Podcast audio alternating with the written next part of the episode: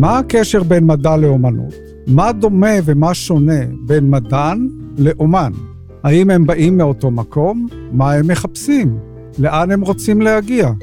אני אבסה מזגד ואתם מאזינים לפודקאסט מסע הקסם המדעי, המביא חדשות מדע ותרבות בשפה ידידותית מחזית המחקר והיצירה במכון ויצמן למדע. מסע הקסם המדעי.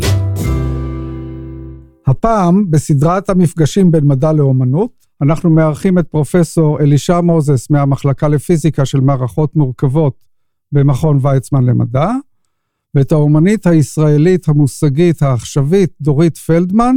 שלום לשניכם. שלום. בוקר טוב. שניכם, דורית ואלישע, מתעניינים במושג מורכב שאנחנו מכנים אותו הרשת. שניכם נפגשתם כבר בעבר במסגרת הניסיונות שלנו במכון ויצמן להפגיש בין מדענים לאומנים.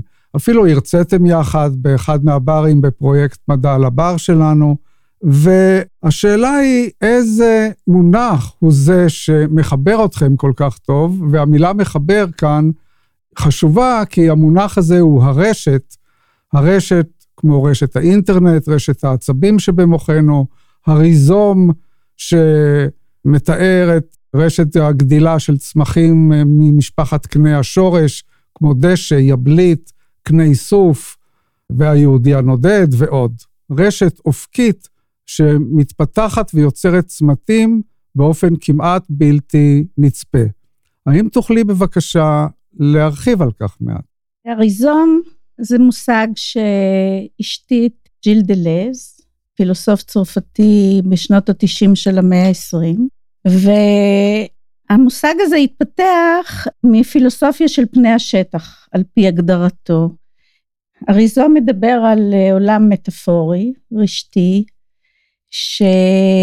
שמתקיים על ידי מארג של אובייקטים שמקושרים ביניהם ונפגשים בצמתים, והמפגשים האלה למעשה יוצרים רשת מורכבת עוד יותר, ומייצרים מערך רב-רובדי שבו מתחוללים שינויים, מטמורפוזות. המחשבה הזאת התעינה את העבודות שלי במארג של מרקמים פיזיים, רשתות גריד רעיוניות, מטאפוריות, צורניות, ובמהלך השנים התפתחה בעבודה שלי שפת אומנות מושגית. במקור האומנות המושגית הייתה רזה במבעים חזותיים ויזואליים, אבל אני דווקא בחרתי מתוך המחשבה המושגית להשאיר את האמצעים האומנותיים, לשפה רב רובדית שמיוצגת בגריד רעיונות מקבילים וחופפים. באנגלית יש מילה יפה יותר שנקראת overlapping. כל זה נעשה תוך התכתבות עם תחומים מהמדע, הספרות, הפילוסופיה. המניפה הרחבה הזאת של מקורות ההשראה אפשרה לי ליצור מחברים וצירופים בלתי צפויים. אותו ריזום מחשבתי במציאות, בעבודות, הוא התארגן בצורה קונקרטית ביצירות רב-תחומיות, בצילום, בפיסול, בטקסט וציור, וכל אלה במשולב. פרופסור מוזס, הריזום, הרשת של דורית, באמת רשת של אסוציאציות. אתה עוסק ברשת של תאי מחשבה, תאי עצב, אלא שאצלך במעבדה הם, איך לומר, הוצאו מהקשרם.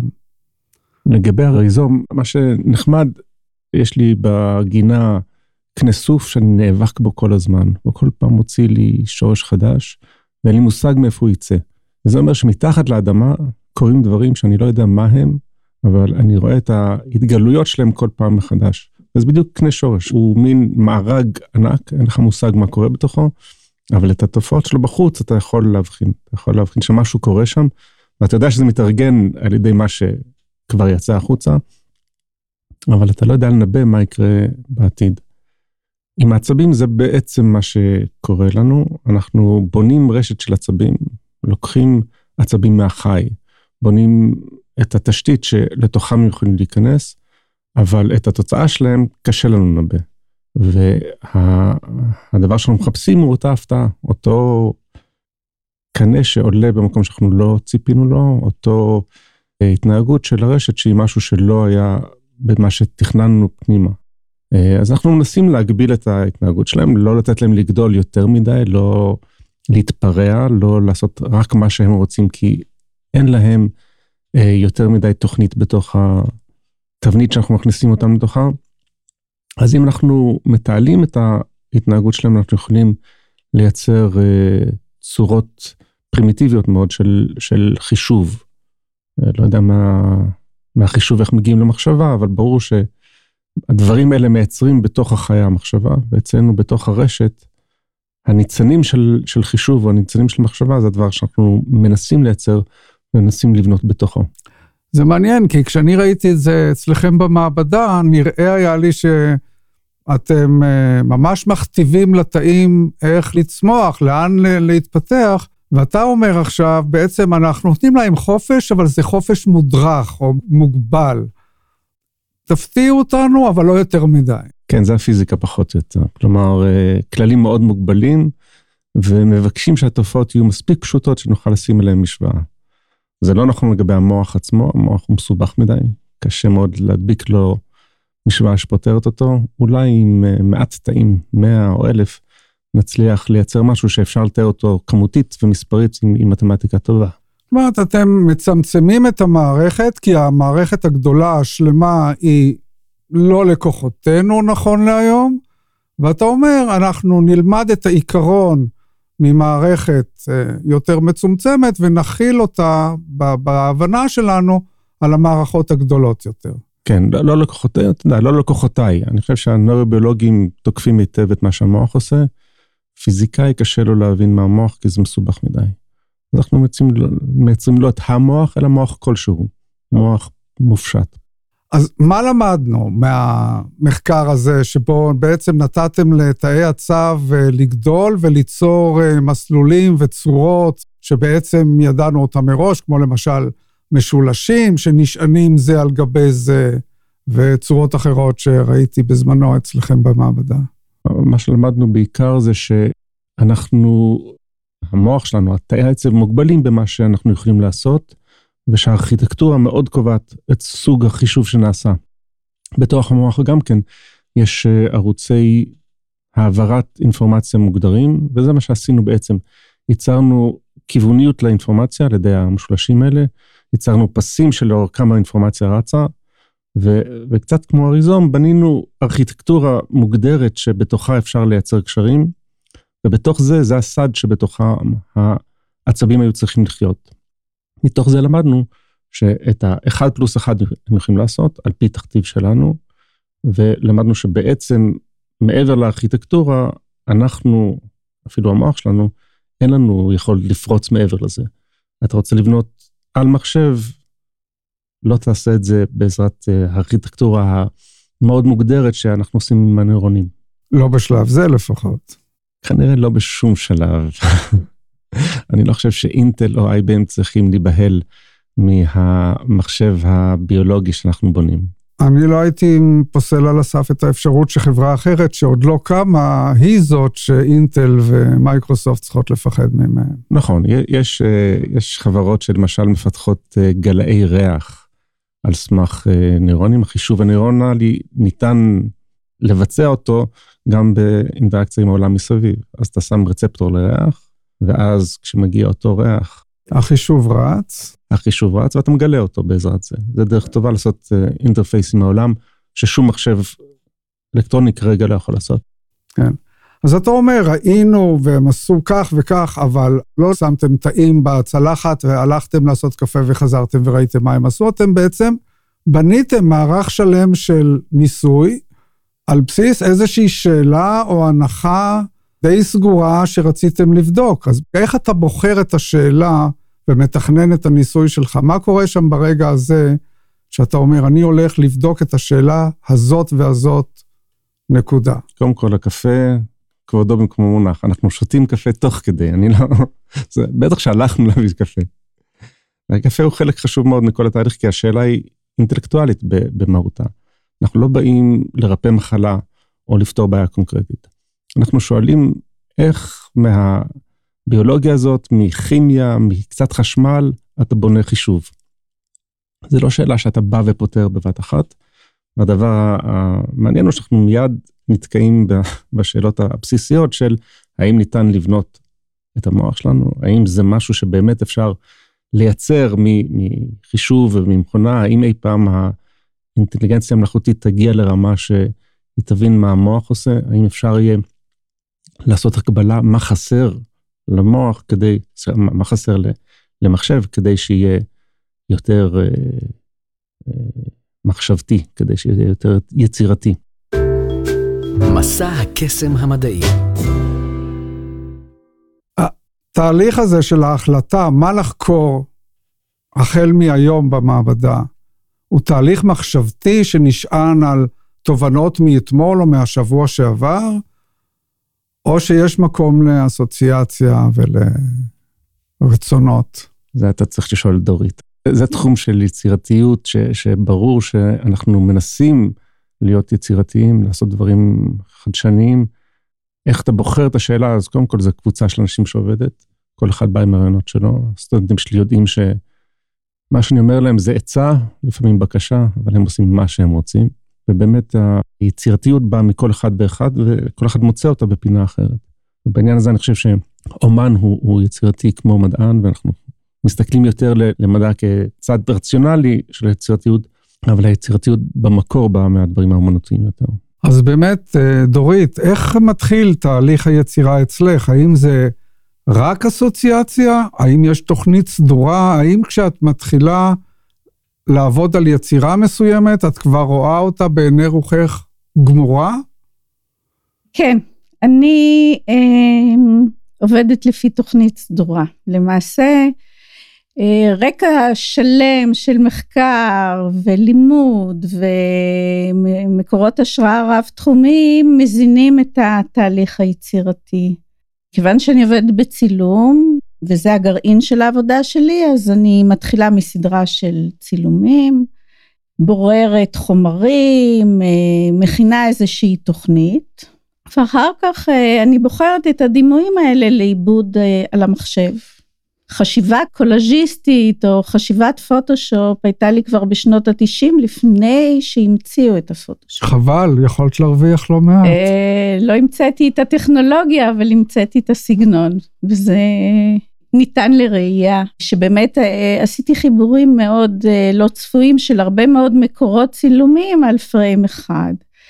העבודה שלי בציור היא הרבה יותר חופשית, והציור משתלב כאמור עם הצילום, ושם רשת הריזום כאילו מקבלת תפניות, את אותם שינויים ומטמורפוזות שהגדרנו כריזום, שם זה בא לידי ביטוי בתוך התהליך הציורי, למרות שיש לי איזו תוכנית כללית, אבל אני כל הזמן ערנית למקורות ההשראה של הטקסט, של התגליות המדעיות, ולא סתם חיברת אותי לנושא הזה של רשת הנוירונים, והמחקר של אלישה, כי בעצם הגריד של העבודות שלי, יש בו צורות של מיתרים, של פרקטלים, של התרשים הממוחשב של ה-DNA, שאלה האטריבוטים של התקופה שלנו בעצם, וזה סימנים וסמלים שיהוו לעתיד לבוא את רוח התקופה.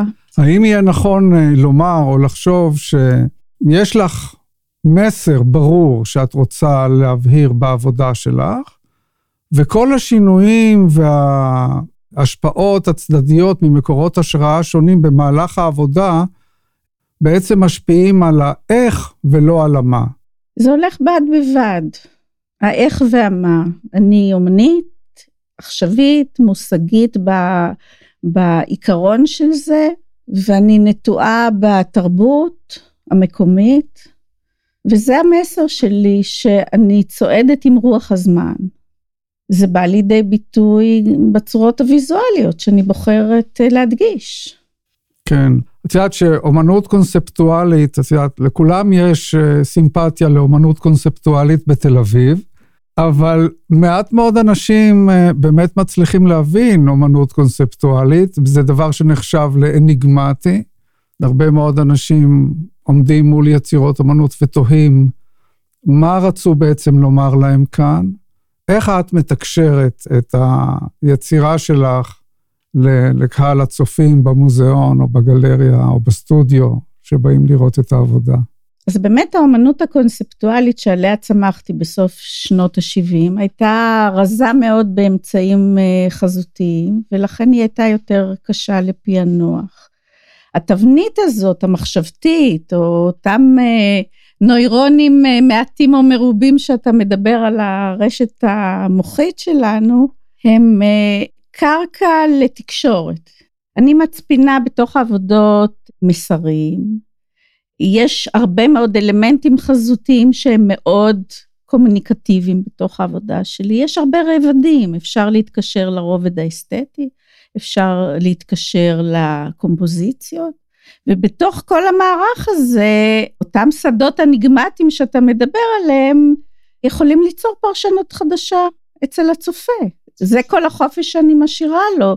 אני לא בוחרת העתקה של פרגמנטים מהמציאות, אני בעצם לא עובדת דרך היד, אני עובדת דרך הראש, ואני מצפה שהצופה דרך החוויה שלו ודרך המחשבה שלו יעקוב אחריי, אחרי המפה, ולכן אני משתמשת הרבה מאוד בציטוטים של מפות גיאוגרפיות, מפות ה-DNA כמו שאמרתי, מפות לב, מוח, זה המושגיות שבניסוח. זה מאתגר גם אותך כיוצרת, להעביר את התקשורת לצד השני, ומאתגר גם את הצופה או המבקר במוזיאון. יש פה את האתגר של התקשורת, של המודל הבסיסי של תקשורת, של שני אנשים, אחד יוצר ומשדר, השני קולט ומפענח. ובדרך עשויות להיות פרשנויות אחרות לחלוטין לפעמים ממה שאת התחלת. האם זה יחשב בעינייך ככישלון או דווקא כהצלחה? הצלחה מרובה, כי זאת ההרפתקה שבאומנות. אם אתה מצייר דבר קונקרטי מתוך המציאות, אז אין הרבה מקום לפרשנות, ולכן זה לא מאתגר אותי לעשות את זה. אם אתה, כמו בספרות, אתה קורא קריאה ויזואלית, אתה כצופה עובר חוויה, ואם יש לך פרשנות שונה, אני לא חושבת שהיא תהיה שונה לחלוטין, כי בכל זאת יש פה איזשהן תבניות, אבל היא תיצור חומר למחשבה, היא תראה תמונת מצב מתפתחת של מציאות של המאה ה-21, לא של איזה משהו שהוא אסוציאציה אחת בלבד. זאת אומרת, יש פה איזושהי אמירה בקשר לעבר, הווה ועתיד. לחלוטין. אני מסתמכת על העבר, אני פורסת יריעה תרבותית רחבה, כדי שהצופה יחווה את עצמו בהווה, דרך פריזמה של העבר, ותוך התבוננות אל עתיד. אלישה, אם כבר מדובר על עתיד, אז איזה עתיד אתה חושב צופנים לנו התאים האלה גדלים לפי התבניות שאתם מייצרים להם במעבדה? הנבואה ניתנה לא לי. חלק מהדברים שדורית אמרה, הם מתקשרים לזה אני חושב. קודם כל היא אמרה הרפתקה. אז המדע אמור להיות גם כן הרפתקה. אז אומנם הוא נהיה מאוד יעיל ופרקטי, ואפשר להוציא ממנו כל מיני דברים, יישומים, ולבנות חברות, ולהשיג הישגים טכנולוגיים על סמך מדע, וזה נכון וזה מצוין, אבל ההרפתקה במקור היא הבסיס של מה שאנחנו עושים במעבדה. אנחנו אמורים להיות מגלי ארצות. זה בסיס העניין, זה מה שאנחנו אמורים להיות, לחפש במפה של דורית את הארצות החדשות האלה. והייתי אומר שמה שאמור לכוון, או מה שהדברים שיכולים לכוון בתוך המדע, הם איפה שיש עדיין ערפילים גדולים, איפה שהמסתורין עדיין, לא יודע אם מסתורין מותר להגיד למדען, אבל הדברים שהם באמת אלומים לגמרי, שאנחנו לא יודעים איפה להתחיל את השאלות, זה המקום שאתה רוצה להסתכל. המוח הוא אחד מאלה. המוח הוא מקום שבו באמת קשה לדעת איזה שאלות אנחנו רוצים לשאול, וככל שהפיזיקה והמדעים המדויקים ייכנסו פנימה, השאלות האלה יהיו פשוטות יותר, יהיו ממש בסיסיות, הכי פשטניות, וכאילו מובנות מאליהן, אבל כשנענה עליהן, ונענה בצורה מדויקת וברורה, נתחיל להבין איך דברים מתקדמים. מה האידאל שלי? האידאל שלי שאותה תרבית, אני אתן לה את התנאים הנכונים, והיא תייצר לי פוגה משל עצמה. כלומר, היא תייצר איזשהו מוצר שהוא מפתיע, כן? לא משהו שנוצר בעבר ואני מתכנת אותו פנימה, אלא התנהגות שהיא בינתית, היא שומרת על עצמה, והיא מנסה לייצר משהו שהמוח הזה בנוי בשבילו, אבל הוא בנה את זה מעצמו. אין לנו את הכלים לנחש לאן זה ילך, או מה יהיה בזה, אבל זה סוג הדברים שהיית רוצה לבנות בתוך המעבדה. משהו שהוא מעצמו מייצר את הריזום שלו, מייצר את הרשת, בונה איזשהו תכונה שמתמצא החוצה ומפתיע אותך. זה מה שאני חושב שיקרה, ואנחנו עובדים על זה. מה באמת מאפיין רשתות? האם יש איזה שהם כללים או עקרונות בסיסיים של מהי הרשת באשר היא רשת, בלי לשאול איזה רשת זאת בדיוק? קודם כל, רשת זה הרבה עצמים פשוטים, והם מחוברים זה לזה, והם לא כולם מחוברים אלה לאלו. החיבוריות זה הארכיטקטורה, כך שמיחידות פשוטות מאוד, אתה בונה משהו. והארכיטקטורה הזאת מגדירה הרבה. אנחנו, המוח שלנו, החיבוריות שלו מכתיבה את מה שאנחנו יודעים לעשות. אנחנו לא מחשב טיורינג אוניברסלי, מה שנקרא. אנחנו מתוכנתים לעשות דברים מסוימים טוב מאוד, כמו זיהוי פרצופים. הרבה מהכוח החישובי שלנו מוקדש לעיבוד תמונה, לדברים שממש חשובים לנו לקיום, וכשאתה שואל מה הדבר הזה יכול לעשות בסופו של דבר, הרשת הזאת נועדה למטרה מסוימת, והדינמיקה עליה, העברת האינפורמציה בתוכה, קשורה מאוד לארכיטקטורה שהכתעת. כך שהתנאים הסטטיסטיים, החיבוריות, כמה אתה באמת, במבנה עצמו, ייצרת את התשתית לעשות חישוב, זה קובע אחר כך את הדינמיקה של מה שאתה יכול לחשב. מסע הקסם המדעי.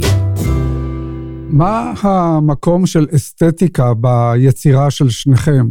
האם באמנות המושגית למשל, היופי לא היה אף פעם מטרה כשלעצמה, הרעיון היה מולך בכיפה, ובמדע האם הפתרון חייב להיות יפה או לחילופין, אם נסתכל על זה מהצד השני, האם אנחנו רואים פתרון אפשרי יפה, האם זה אומר לנו בהכרח שהוא נכון? דורית, אולי תתחילי את. אני מאוד מאמינה ביפה, ואני חושבת שהוא באמת מוביל אל הנכון. אני מזדהה עם האמירה הזאת. אומרים במתמטיקה שמשוואה יפה היא נכונה, ואני מדגישה הרבה מאוד מושגים של הרמוניה, של איזון, של סימטריה. יש איזו סטרוקטורה כללית שחייבת לפתות ביופי שלה. ואז נכנסים לתוך הרבדים של העבודה. אני משתמשת הרבה מאוד בפורמט של טריפטיכון, שזה בעצם צירוף של 3 דימויים שמתכתבים אחד עם השני, ואפשר לנתח את זה כמו תזה, אנטיתזה וסינתזה. ואני חושבת שזה מוביל לכמיהה שלי לסינתזה בין רגש למחשבה.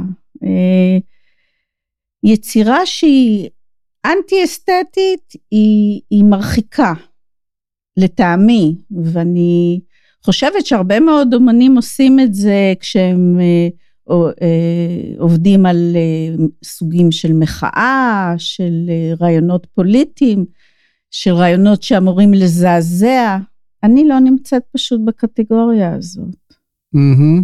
אלישה, נחזור אליך, האם הפתרון או הצעה לפתרון או הפתרון האפשרי, אם הוא יפה, האם זה רומז לנו על נכונותו בהכרח? כן, אני לא חושב ששומעים בפודקאסט, אני ממש חוכך במוחי מה התשובה הנכונה. קודם כל, העבודות של דורית הן מאוד אסתטיות, אז אתה יודע, קונספטואלי או לא, האסתטיקה חשובה. לא, היא אמרה, היא לא בסקציה הזאת, אבל יש אומנים עובדים הפוך, ממש בכוונה שזה יהיה לא יפה. הסיבה לחוסר הוודאות היא שיש המון דברים נכונים שמאוד לא יפים. כלומר, יש תוצאות שאתה מקבל, ופשוט זה לא אסתטי, מה לעשות? אז העולם הפיזיקה ככללו יכול להיות גם נכון וגם לא אסתטי, אבל כשאני חושב מה עושה, וואו, מה אתה ניצב מול מערכת שבאמת מרשימה אותך ואתה נפעם, זה באמת כשהמתמטיקה היא שלמה, כשהסימטריות במקומם, כשהניסוי מראה בדיוק התאמה בין אותם רעיונות נקיים, פשוטים ואולי אלגנטיים, ביחד עם המציאות. ההתאמה הזאת בין מתמטיקה שהיא רעיונית ומופשטת, ובין המציאות שהיא קונקרטית בארץ, נוגסת לך בפנים כל בוקר במעבדה, כשזה מתלבש עם זה, זה מאוד, לא יודע אם נעים, אבל זה עושה נכון, והאסתטיקה, שוב, זה בידי המדענים, יש כאלה שיעדיפו משוואה כזו או ציור כזה, אבל הרבה פעמים האסתטיקה יוצאת כתוצאה טבעית מאוד של השילוב הזה בין המציאות שאנחנו חיים אותה, ובין המתמטיקה שאנחנו הלבשנו על המדע. יש תפיסה שאומרת שאם התוצאה היא לא מספיק יפה, היא אולי נכונה לעכשיו, אבל מתחתיה מתחבא משהו עמוק יותר, בסיסי יותר, שהוא אמור להיות יפה יותר. נקווה, כן. איפה גדלת והתחנכת? איך קרה שפתאום נעשית מדען? מתי, באיזה רגע הרגשת או ידעת, אני רוצה לעסוק במדע? היה לי מורה מצוין לפיזיקה, בתיכון. עכשיו, אתה מגלה פתאום שאתה טוב בזה. האם זה סיבה לעסוק בזה? אז לי יש דעות לגבי האקדמיה שהיא נועדה לאימפוטנטים שאין להם יכולות לעשות שום דבר אחר. לפחות זה היה ככה בעבר, שזה היה שעשוע לאינטלקטואלים, לעשירים אם אתה רוצה, שיכלו להרשות לעצמם להתעסק במדע. זה השתנה, המדע כיום הוא מאוד יעיל, מאוד אפקטיבי בלפתור בעיות עולם אמיתיות, פחות או יותר מהמאה, ממלחמת העולם השנייה בעצם. המדע ברור שהוא הקטר שמוביל את הטכנולוגיה, את התעשייה, את האנושות בעצם. רוב התגליות שהתגלו בסביבות מלחמת העולם השנייה, ואחריה, הם אלה שאנחנו חיים לאורם כיום. אבל לפני זה, או בתחילתו של התהליך מדען, עד לאלו שפשוט מסקרן אותם. יש מדענים שרוצים לשנות את העולם, יש רוצים להבין אותם על העולם, אני מנסה להבין, מה לעזאזל קורה פה? לאן התקענו? מה יש פה מסביב? כן, זה באמת מביא אותי לשאלה הבאה, מה החלום שלך? מתי תדע שעשית את זה? אוקיי, הודעה קטנה, אני מודה בזאת, שהתייעצתי עם בני משפחתי, מה לדבר פה? אז ביתי אמרה לי, אבא, מה זה שטויות? אתה כבר שם, מה זה לאן תגיע? אתה כבר בחלום. אני קונה את זה. איך אתם שניכם רואים את הקשר בין מדע לאומנות? דורית.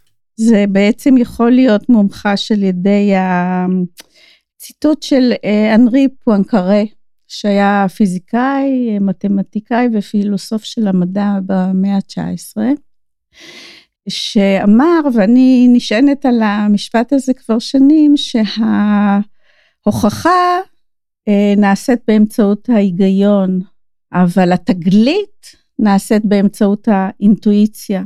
וזה נכון גם למדענים וגם לאומנים.